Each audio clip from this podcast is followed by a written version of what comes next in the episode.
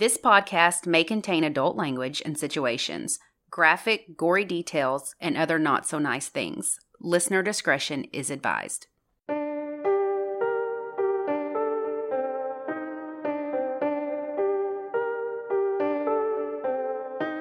I'm Ashley. And I'm Lacey, and this is United States of Murder. This week, we're in Texas discussing a case that was later turned into a horror movie. Then we'll talk about the worst home invasion case in Texas history.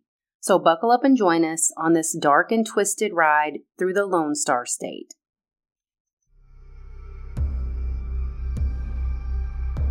They say, don't mess with Texas, and I think they mean it. Did you know that the state of Texas carries out more executions than any other state in the U.S.? That's probably no surprise, as it's basically known as ground zero for capital punishment. Texas has executed 583 people since 1982. Of these, 279 occurred during the administration of Texas Governor Rick Perry, which is more than any other governor in U.S. history. Of those executed, we can't say for certain how many were actually innocent. Courts don't generally entertain claims of innocence when the defendant is dead. In the last 30 plus years, exoneration cases have exposed the shortcomings of the American legal system. Since 1973, 192 individuals who spent time on death row have been exonerated, according to the Death Penalty Information Center. This includes 16 people convicted and sentenced to death in Texas. I'll leave you with an old criminal law principle that was proposed by William Blackstone, a professor of English law from centuries ago. He created what's known as Blackstone's ratio with his famous quote It is better that 10 guilty persons escape than that one innocent suffer. So, this case was suggested to me by you.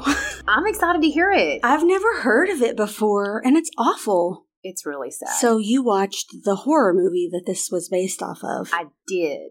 And you have not seen it, right? No, not the horror movie. And I'll talk a little bit more about that at the end because it is on Netflix, Uh-huh. correct? I think so. I've Mm. seen the cover of it. it's it's really good. I believe it. So, this case began on Halloween night in 1981 in a convent of all places. 76 year old Tadea Benz was originally from Switzerland, but ended up at the St. Francis Convent in Amarillo, Texas.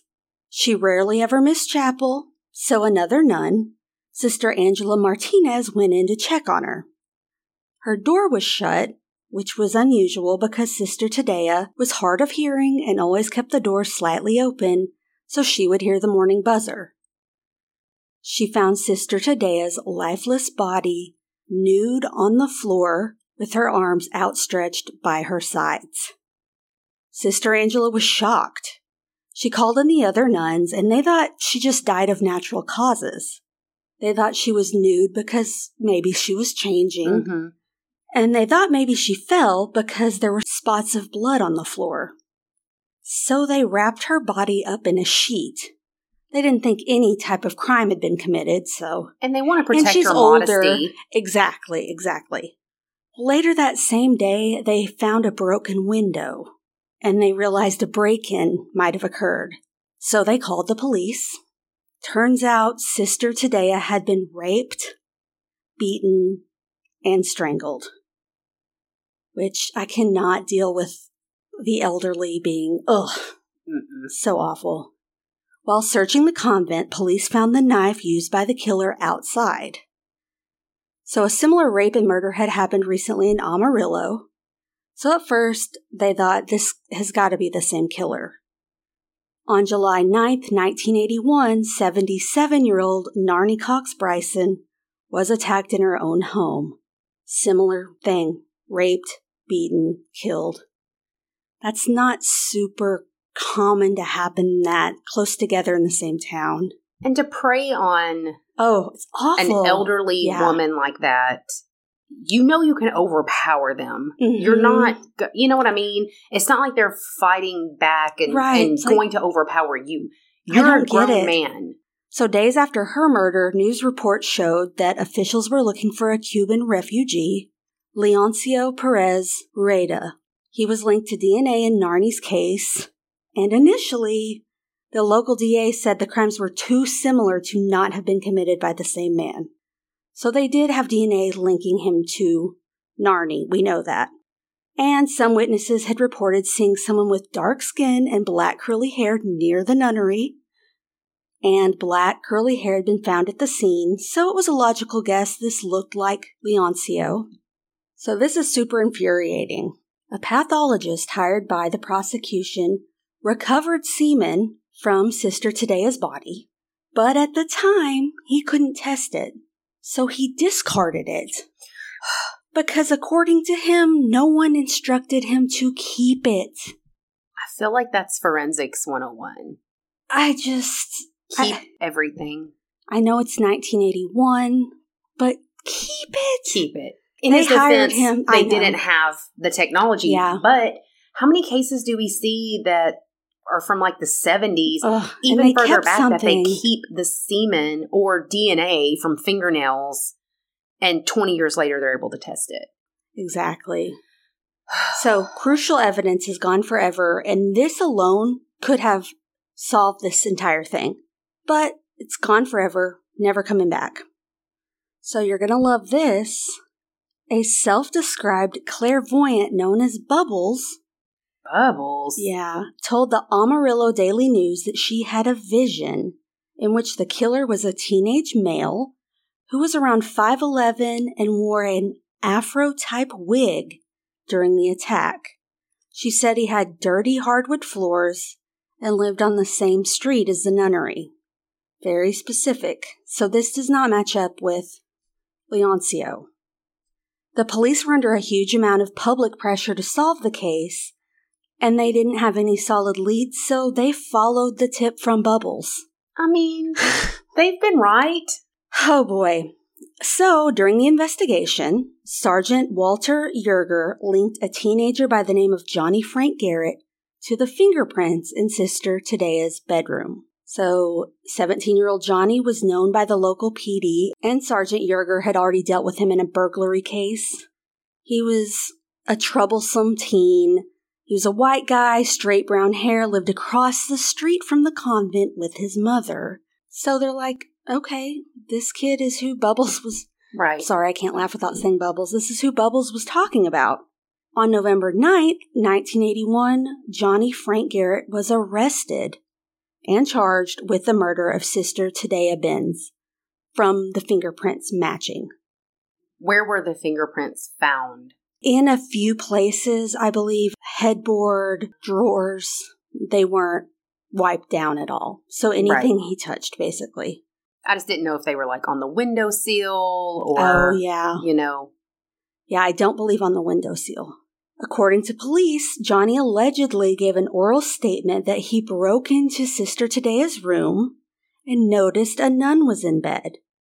And she acted like she was going to scream, so he covered her mouth so she wouldn't make any noise. Then he proceeded to choke her until she passed out. He said allegedly after this he had sex with her and left the convent the way he went in, out a broken window on the bottom floor. The police wrote this down, but Johnny at first refused to sign it. Then, after consulting counsel, he signed it.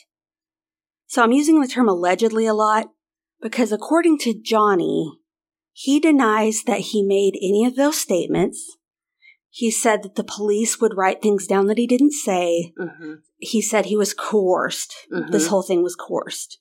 And he said he refused to sign it. So it's kind of a toss up. Who really knows what happened? It wasn't recorded. right. No Very circumstantial. No video. Right. The trial was held throughout August and September of 1982. Johnny testified in his own defense and denied raping or murdering Sister Tadea. But he said he did break into the convent two days before the murder looking for stuff to steal. He said that he entered the convent through the front door shortly after noon and proceeded into the medication room, then the cafeteria where he picked up the kitchen knife. Then he testified that he went into several of the bedrooms. He said in one bedroom he bent the knife while he was prying open a locked drawer. He said that his fingerprints on the headboard of Sister Tadea's bed were there because he grabbed it so he could lean over and reach across on the wall. He said that he heard a noise and then he left. He said that he went to his mother's house, which was right across the street, around 10:20 p.m. on October 30th and didn't leave until the very next morning. So he's claiming mm-hmm. he was at his mother's house throughout mm-hmm. the murder that mm-hmm. he broke in 2 days before. Sister Bernice Nogler was called to testify and said the front door of the convent is typically locked and no one could enter the cafeteria around noon without someone seeing them. She also said that there were no locked chests in the convent and nothing had been stolen. Another witness who lived near Johnny's mom testified that they saw Johnny prowling around an elderly woman's home in the neighborhood on the same night as the murder. The prosecution had a really easy time placing the blame on Johnny because he was poor, he had a low IQ, criminal past, and lived across the street from the convent. I mean, and his fingerprints match up. And he's saying he was there. So it's not good. It just sucks when you're like, and I'm not, I don't know, obviously, I wasn't there, but it just sucks when you're in a situation or like a house. It'd be mm-hmm. like if you asked me to come feed your cat while you're out of town, mm-hmm. and I do, and I leave, and then your cat ends up dead, you're going to be like, well, I would hope first of all you'd be like, you could never do that, but but you know what I mean. I'm yeah. the last person here. I've right. got, you know, I'm I'm in. It's convenient. It's to convenient blame, yeah. to blame it just uh, I, I don't know i don't know go ahead sorry yeah and at this point when i was researching i was like this guy is guilty mm-hmm. why is this an interesting case i'm i mean you know that's no, just what i was right. thinking i'm like sure. this guy did it so he was also sexually abused as a child and this led him down the path of drugs and crime they also discussed the evidence such as prints found on the knife handle and headboard matching johnny's and pubic hairs that were recovered from the scene were determined to have the same individual characteristics as Johnny's. They're all short and curly. They are. I, have never seen a pube that I thought looked different, but I don't know what how they tested this in '81. I'm not guessing it's how they do it today. Right. If they couldn't test semen, that's my point. I'm they, like, were they just looking at it? And they're like, well, you know, get, reach in your pants and give me a handful and let's like, look. Individual characteristics. I don't. Yeah. Anyway, Johnny also didn't have a good defense attorney, and he even told the family he didn't have much a chance at winning the case, so didn't even really try and didn't sound very helpful since he allegedly convinced him to sign the statement. Johnny Frank Garrett was ultimately convicted and sentenced to death. After the sentencing, Pope John Paul and the other nuns at the convent appealed for clemency which says a lot. I mean, yeah. I know that's, yeah. I mean, it's a pope and nuns. That's the right thing to do, but still, that's wild. A hearing was held at the Texas Board of Pardons and Paroles, and they voted unanimously that the execution of Johnny Frank Garrett was allowed to proceed. On February 11th, 1992, at age 28, Johnny Frank Garrett was executed by lethal injection. His last meal was ice cream, but his last words remain in dispute. Johnny was quoted as saying, I'd like to thank my family for loving me and taking care of me. The rest of the world can kiss my ass. After Johnny's execution, speculation continued as to his potential innocence and the humanity of his execution in general. This is the part where I'm like, why? This seems open and shut. And this next part is graphic, so skip ahead if you want to. It's about his past. It, he didn't have a good childhood, if that gives you any hint. So Johnny's family introduced him to drugs and alcohol when he was 10 years old. No. A baby. That's a baby. my kid's age. he was even exposed to stub to substance abuse involving paint thinner. Uh-uh. Which is brain damaging. Like Yeah You can't That's paint one of thinner. the yeah, you, and amphetamines. Mm-mm.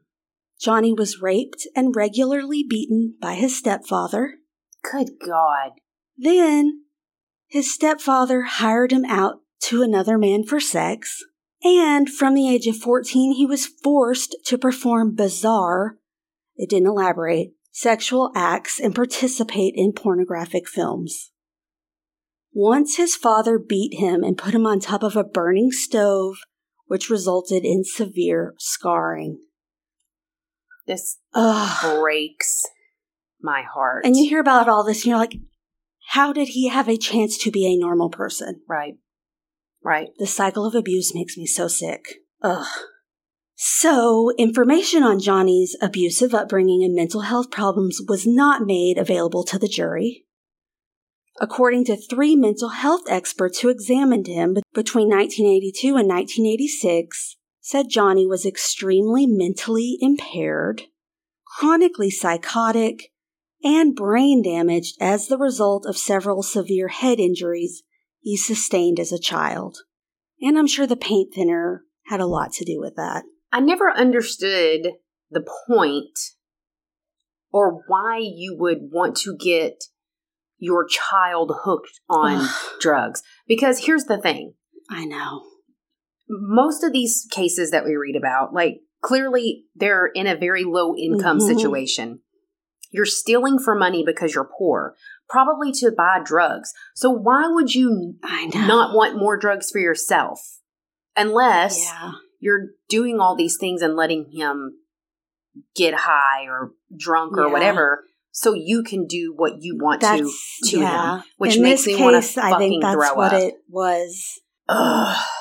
It's like one of the worst things I've heard. Starting at age 10 and That's my son's I'm age. like, I can't a even. 10 year old huffing paint thinner. Mm-mm. I mean, of course he's mentally impaired. He suffered from paranoid delusions, including a belief that the lethal injection would not kill him.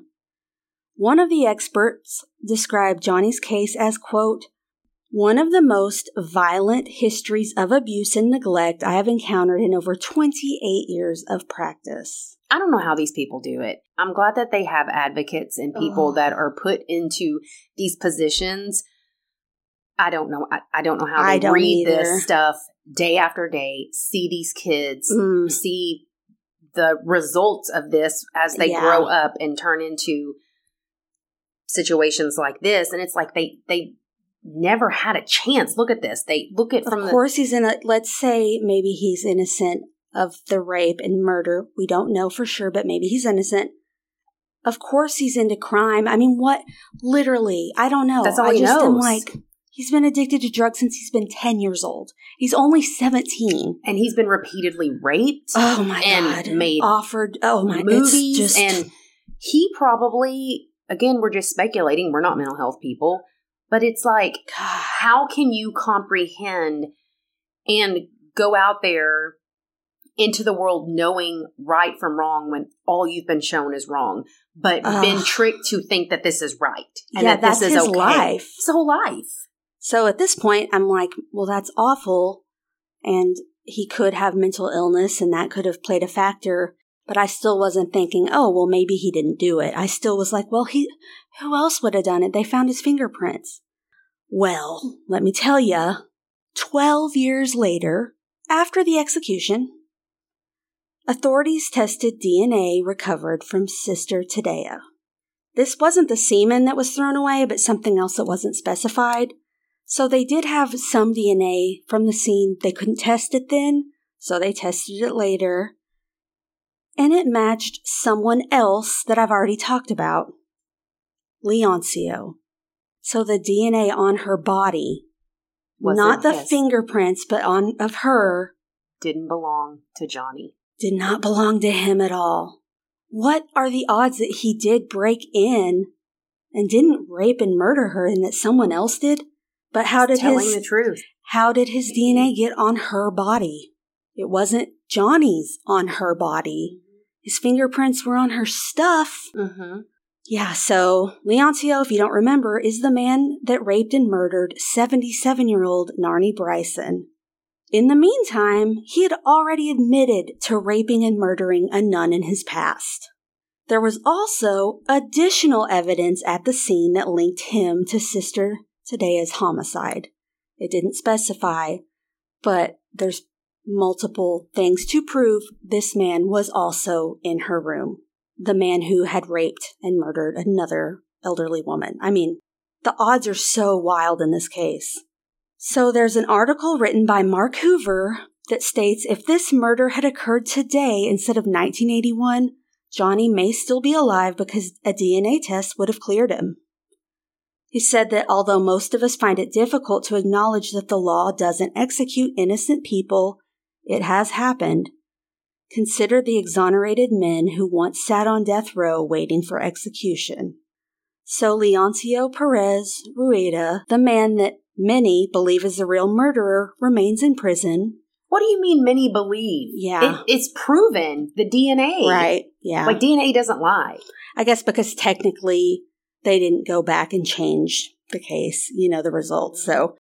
Well, they can't because they exactly. Johnny Yeah. to death. Yeah. So He's still serving 45 years for Narnie Bryson's murder. But so I that's wonder it. I wonder why they didn't go back and charge formally charge him with it. Yeah, that doesn't make any know. sense because they do that. They'll go back and Mhm. charge you. When you hear these types of stories, it's like, man, what happened? Why why do people like this guy, mm-hmm.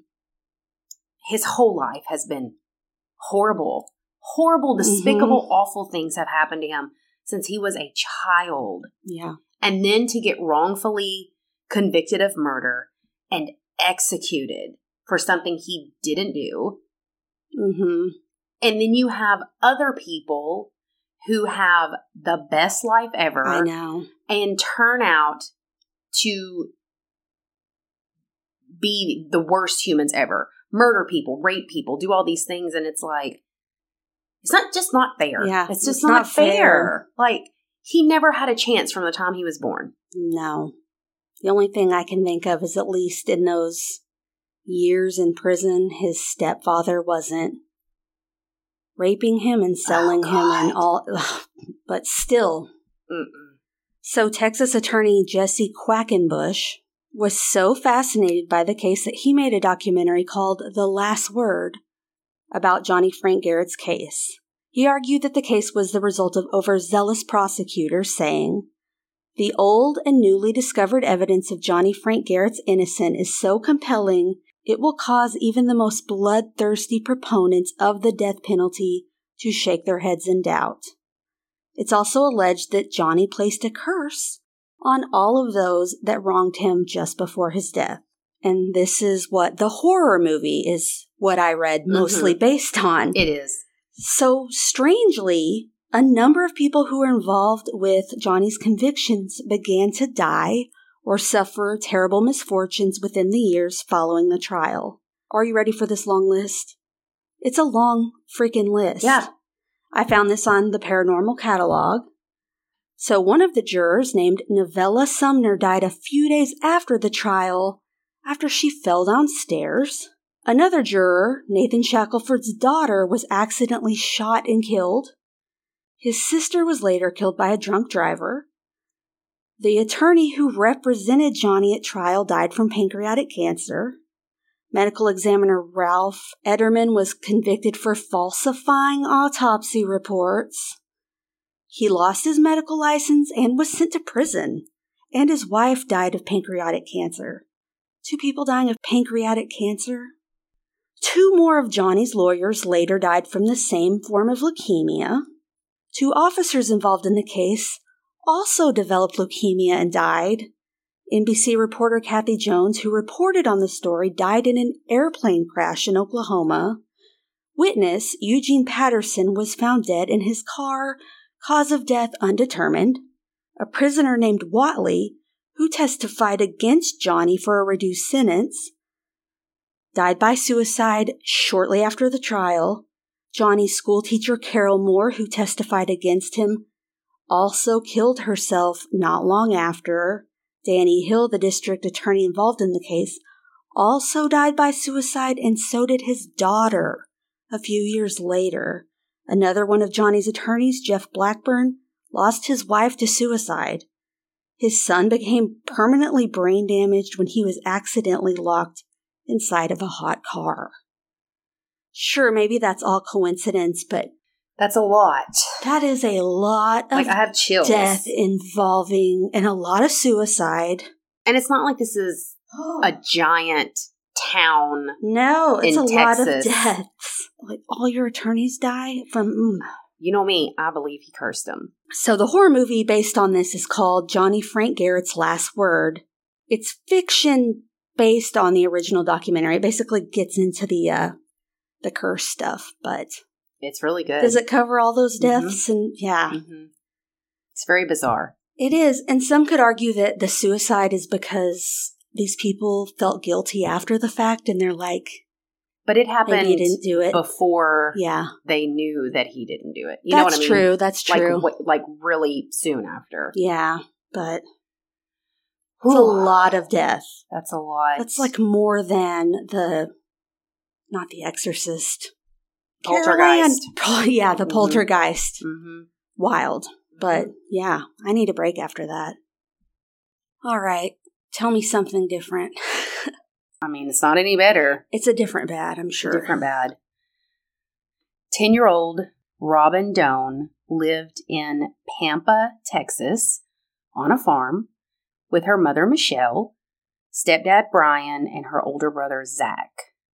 So they're the picture perfect family. The whole town loves this family. It's September 29th, 2005, and the family is excited because Michelle is five months pregnant. So this is their first baby together. She had Robin and Zach from previous marriage.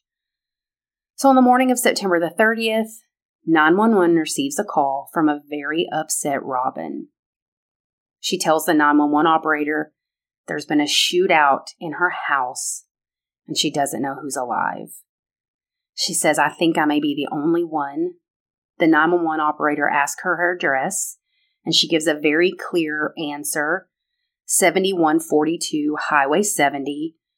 I'm about 13.3 miles out from the bowling alley. I have on a purple shirt and purple pants. Please, can you send somebody out here? I'm so scared. Patrol units are dispatched and they're hauling ass to get to this little girl. They have no idea what they're going to find once they get there. And this house is literally in the middle of nowhere, Texas. So the 911 operator keeps Robin talking on the phone. She's trying to keep her calm and asks her questions. And she just keeps repeating, I just want my mom. She's crying. I mean, these 911 calls are always very hard to listen to.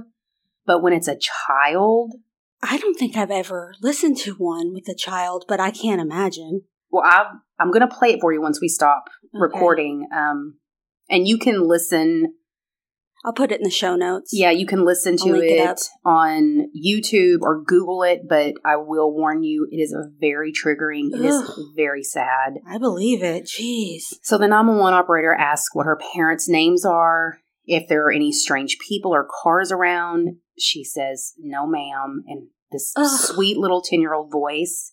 Then she breaks out in sobs again, saying, I can't believe this. I can't believe this. She says, All I want is my blanket and pillow. I'm so scared and cold. And I want my mama. Ugh, girl. I had tears running down my face listening to this. Man. So finally, she tells the 911 operator she hears sirens and two police officers pull up.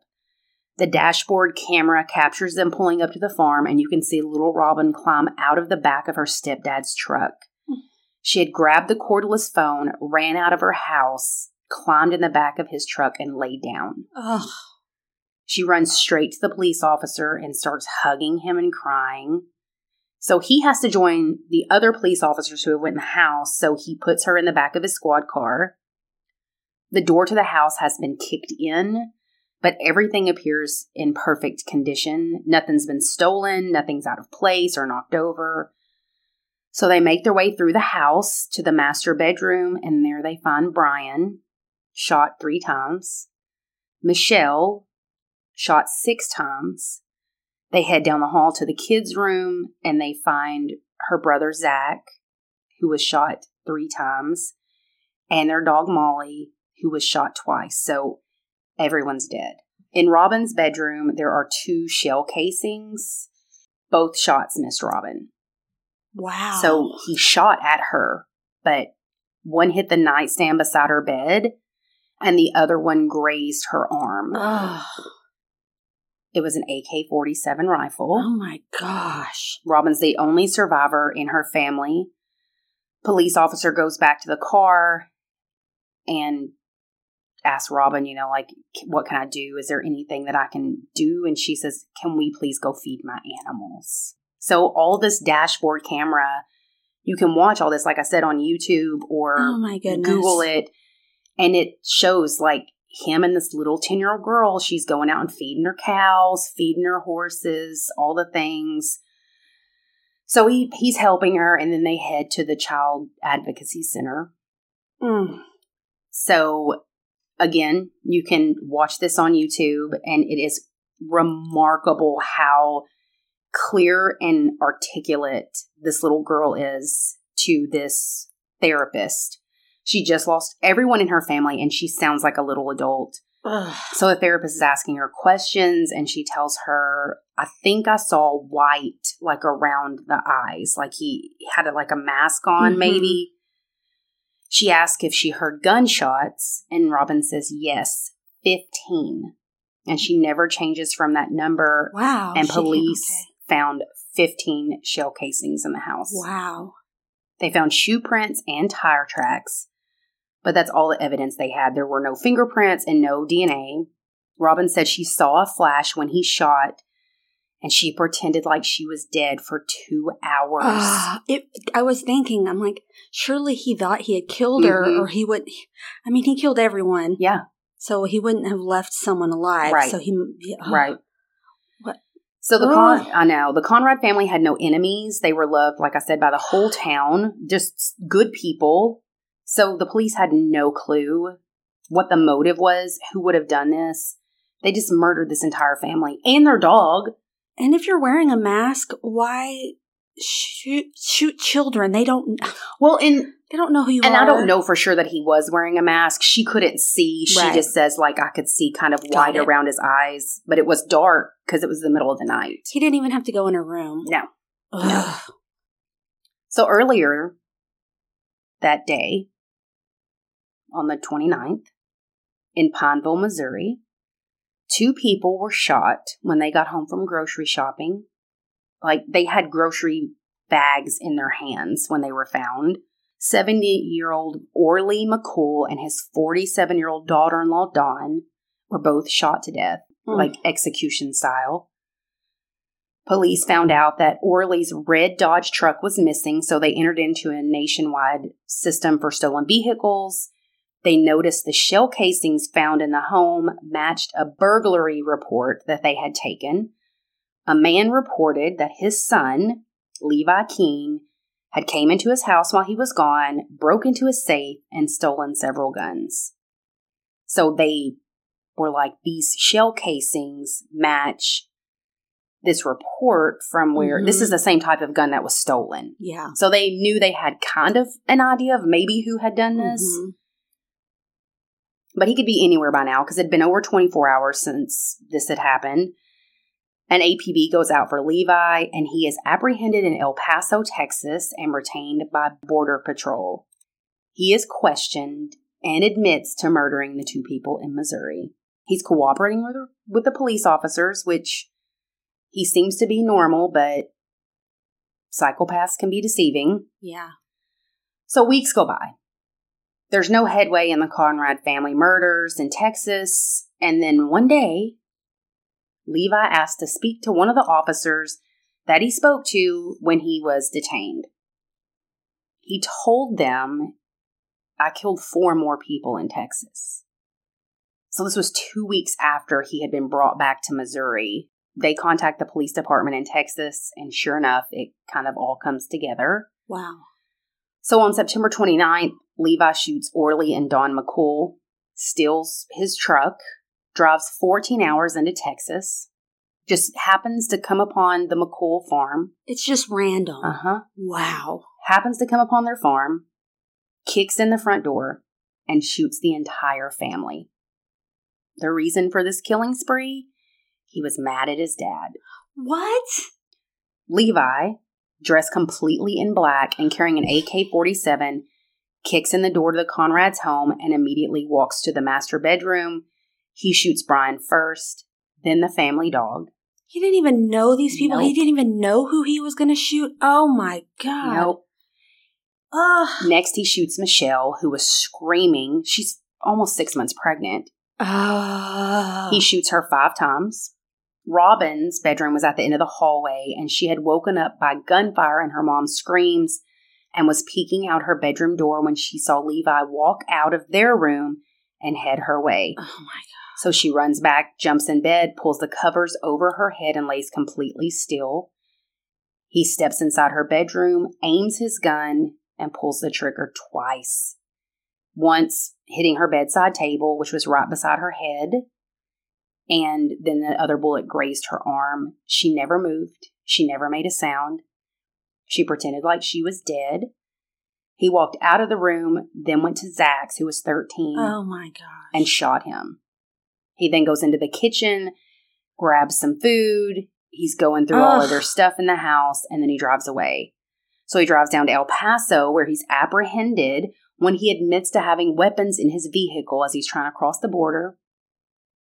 They fingerprint him and find out he is wanted for questioning in Missouri when they pull his file. And within just a few days, he confesses to the murders in Missouri. So when he makes it to Texas and shoots.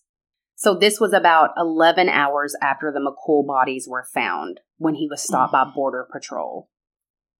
So his trial takes place on April 18th, 2008. Levi pleads guilty in Missouri, agreeing to two consecutive life sentences for the McCool murders to avoid the death penalty.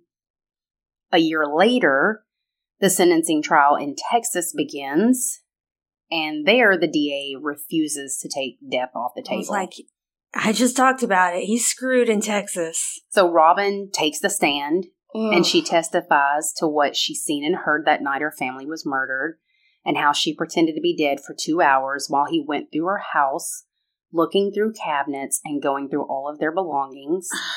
She finally said she fell asleep, but the sun woke her up Oh my gosh, this poor baby. and her house is quiet. Ugh. So she sneaks out of bed, quietly goes into the kitchen and grabs the cordless phone. She said she didn't look in any of the bedrooms. And then she's she's Thank God. breaking down in tears when, as she's testifying, and she sneaks outside, climbs in the back of this truck, and lays down. I can't even. Ugh. Ugh. So on October 6, 2009, after seven hours of deliberating, the jury sentenced Levi to life without the possibility parole for the murders of Michelle, Brian, and Zach. He was extradited back to Missouri to serve his sentence.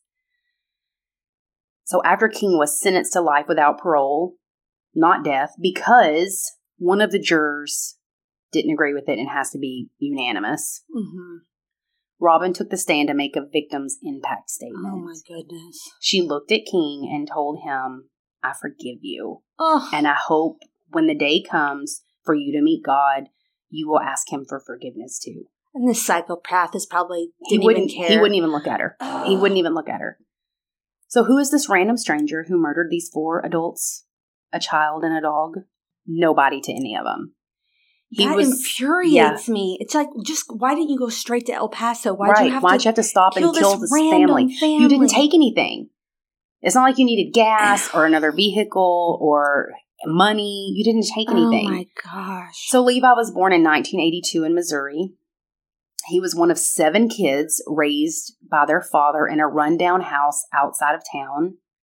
Rundown as in there is no water or electricity or sewage.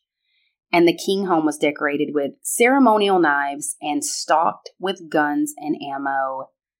Their dad was a loose cannon. He was very abusive and had a hot temper. He would make Levi shoot his pets. oh my god. Mm-mm. So Levi started showing signs that something was off at a very young age.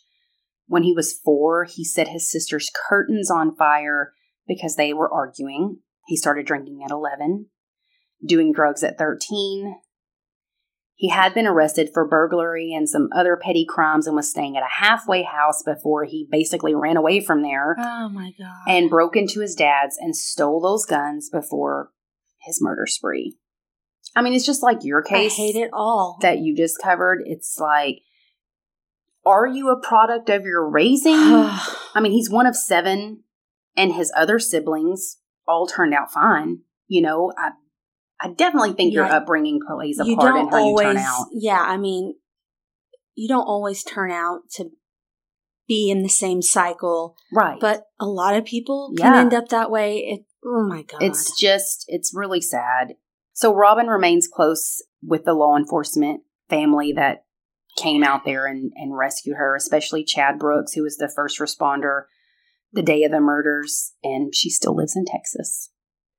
Woof. I made Lacey listen Oh to the my- 911 call. We're not putting it in this audio. It's too It's rough. too sad. You can look it up. It's it's sad. oh my gosh, Very sad. monster. Mm. Yes, just for no reason. You're just driving along and you see a house with all the lights out. So you like and it's pull over and let me grab this gun and go inside and just murder whoever's around. oh, That's shit right there is terrifying that to is- me. I hate. Ugh. Because if somebody kicks your front door, well, first of all, I probably wouldn't hear it because my fan's blowing at mock speed in my bedroom. But what do you do? You can't. You can't do anything. It happens so fast. You're a sitting duck. Oh like Oh you can't goodness. fight against someone with an No. AK forty seven. You just can't. and the, that amount of rage. I imagine he must have. That's a whole different level of terrible. I watched 92,000 YouTube videos about this case. There's a 48 hours podcast. I mean, I watched and listened to so many things. I couldn't even tell you. It's everywhere if you want to look it up. I'm glad she survived, but man, the trauma. Oh my gosh, I couldn't even. Mm-mm. You have more to the story? No. Okay. I just have a lot of other shit Thank to talk God. about. I'm like, is it going to get even worse? No, no. Getting sweatier. no. Okay. I have to ask you this though. Have you heard about this cult that's allegedly involved with the Delphi murders? No. And That's weird. no. And I'm on a specific group for that case. That's why I said alleged. Okay. So supposedly, the claims are that Abby and Libby were killed in a ritualistic cult sacrifice. Okay. The 90s called. hmm So the papers have since been marked confidential, so you can't open Really? and read it. It's called the Odin cult. O D I N. I have not heard of I was this at ask you. all. No. So the Odinisms, Odinistic people, whatever, they're supposedly a uh, pagan Norse religion. So symbols were left behind at the crime scene, including blood used to paint an apparent rune that kind of looks like an F on a tree, which is their calling card, so to speak. So sticks and branches were deliberately placed on each girl and arranged to look like certain runes. The one end of a mm-hmm. branch was cut off by a type of tool like an electric saw, so it appears to be that it's this was planned. Like not specifically for these girls, but they were going to do it to somebody. And some things I've read said that this Richard Allen guy is kind of a scapegoat, kind of like the West Memphis Three, that the hmm. prosecution really didn't look into other cult ties. Defense said local cult members weren't investigated proper properly, like the dad of a boy that Abby had dated, who's a part of this cult. That there's a whole lot on this Odin cult if you want to dive off into in it. The world. I mean, you can look into it. Oh, I am. I don't know. I already It's- have it pulled up. it's yeah. very crazy. Uh, there's there's a lot more out there, but there's also a gag order on some of the stuff that's been placed. So, like, I didn't know that they had all this these sticks and branches were placed on the girls. I ne- I've never heard of I that. didn't hear about the blood stuff, but I read it on like two or three different Wow. news and it wasn't like you know bullshit sources. Yeah. It was like legit. So I don't know. I don't know what's going on. I will for sure look more into that. I oh my goodness. Something else I read kind of alleged or alluded to the fact that this cult may also be loosely involved with the Idaho murder stuff. Really? Mm-hmm. Hmm. I don't know that for a fact. I'm just speculating, just like all of you guys are. So I don't know. You may dive into it. It may be a bunch of bullshit. Yeah. But somebody sent me a link about it. And so I looked into it and there was a ton of stuff on it and a ton of stuff on this cult. But I know people are a little blame cults and Yeah. think that everything is, I don't know. Look into it, report back to us.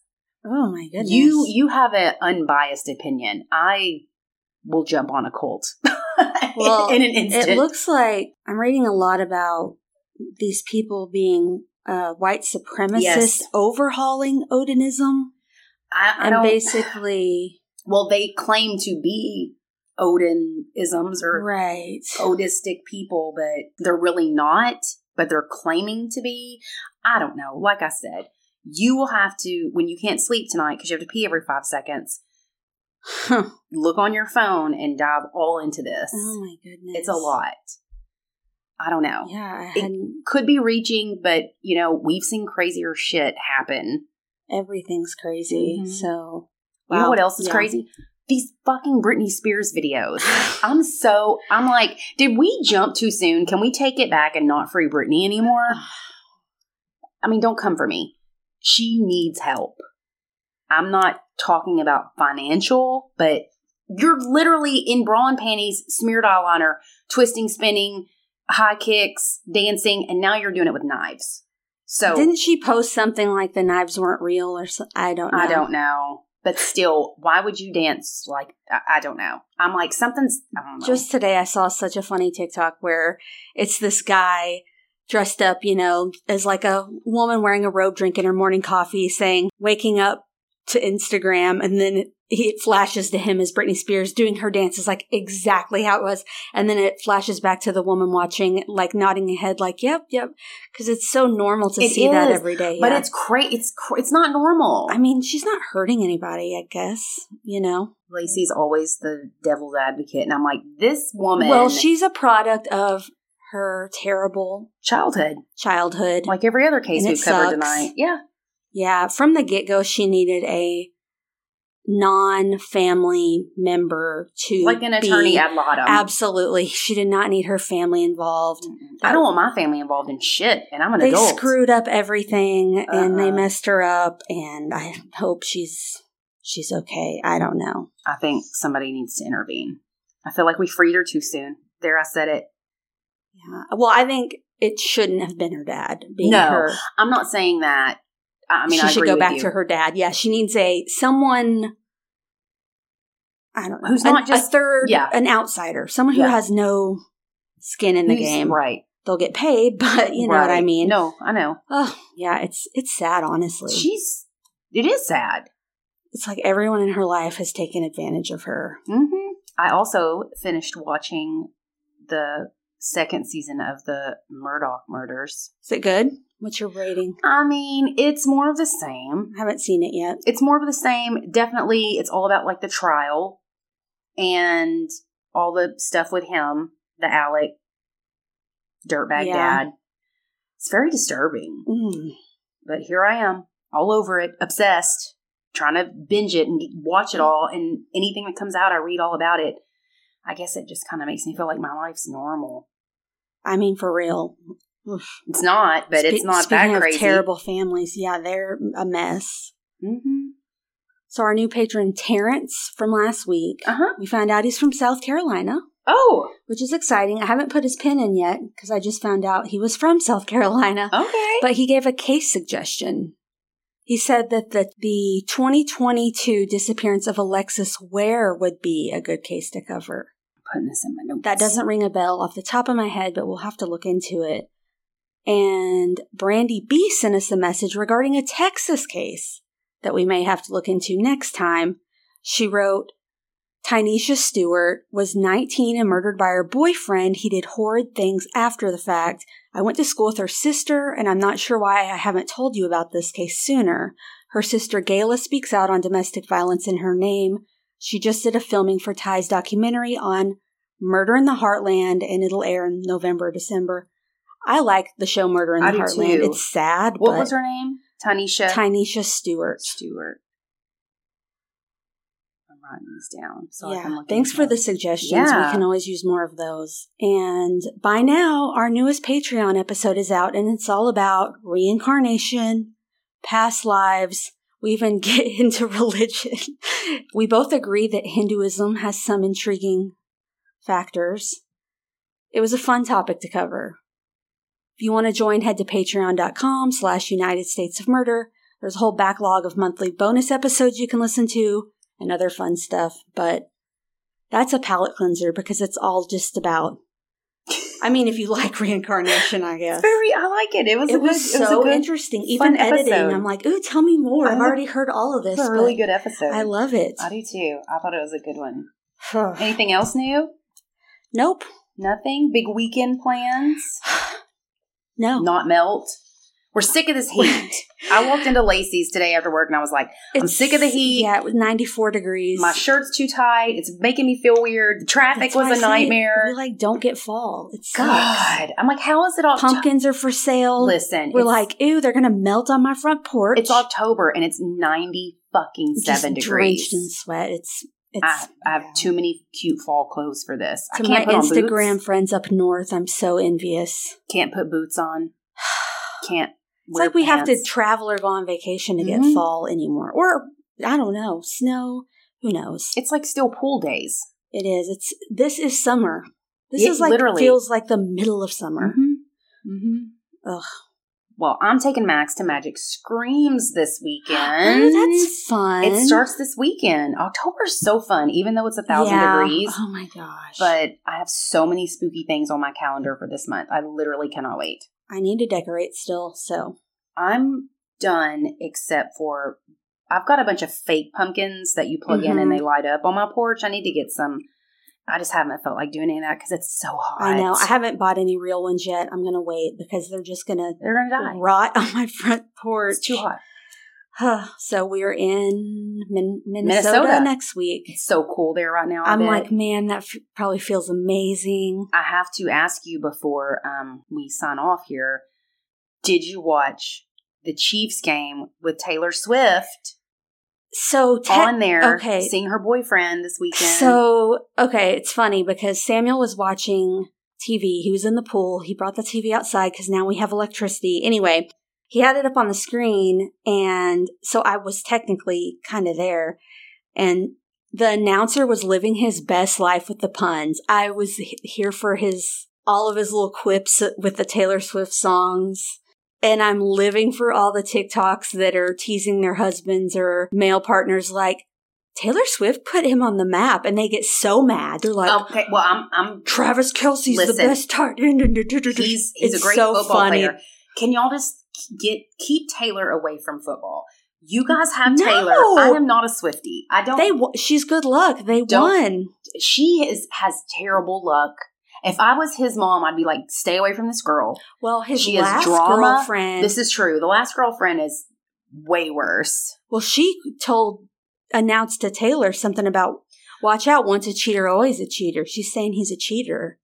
Well, that doesn't surprise me. I don't know anything about her. I don't. I had never heard of this man before this. I'm going to be honest. I care about sports. I don't watch sports until now. Go Chiefs. See, and that's how I feel about Taylor Swift. And I'm like, no, get her off the screen. Get her away. Get I, I was living for it. I'm like, oh, leave this is how alone. you get me into football. Duh.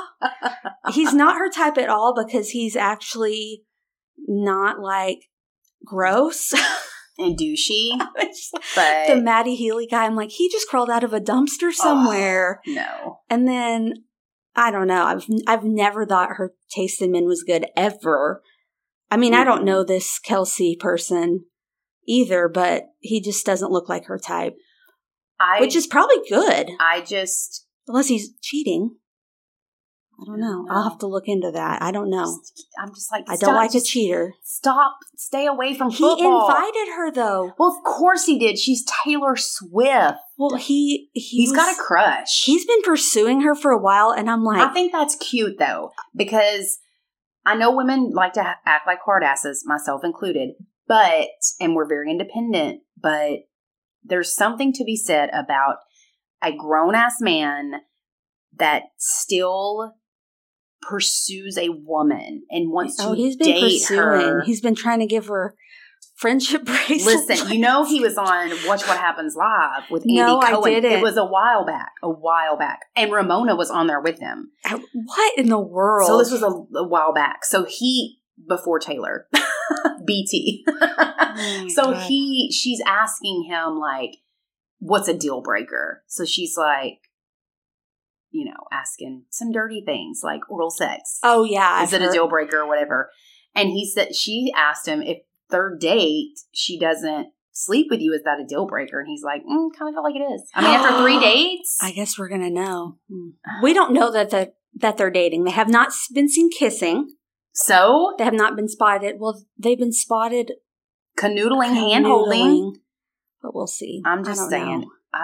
I, Taylor kind of seems like she's fast. I'm saying it. Like she's like, don't talk about my best friend. Fast from Matty Healy. I mean, no, they were like, no, no, no. I mean, like she seems like like she's a fast girl. Like she may put out before the third date. I don't. The I don't- world will never don't- know. I don't know. Who un- knows? until he breaks her heart and she writes a song and tells us One all about it. One of our friends looked at me, was serious, and said, "Do you think Taylor Swift's a virgin?" And I'm like, "Have you not listened to?" oh my god, who do you think Lacey's still a virgin? I was like, "Are you, you think this is a joking?" holy baby? He was like, "I just can't imagine that." I'm like, "Okay, we gotta, we gotta, we gotta talk." change the subject." I'm like, "Have you not heard this song? This song?" Okay. Anyway, I don't know. Minnesota. Minnesota.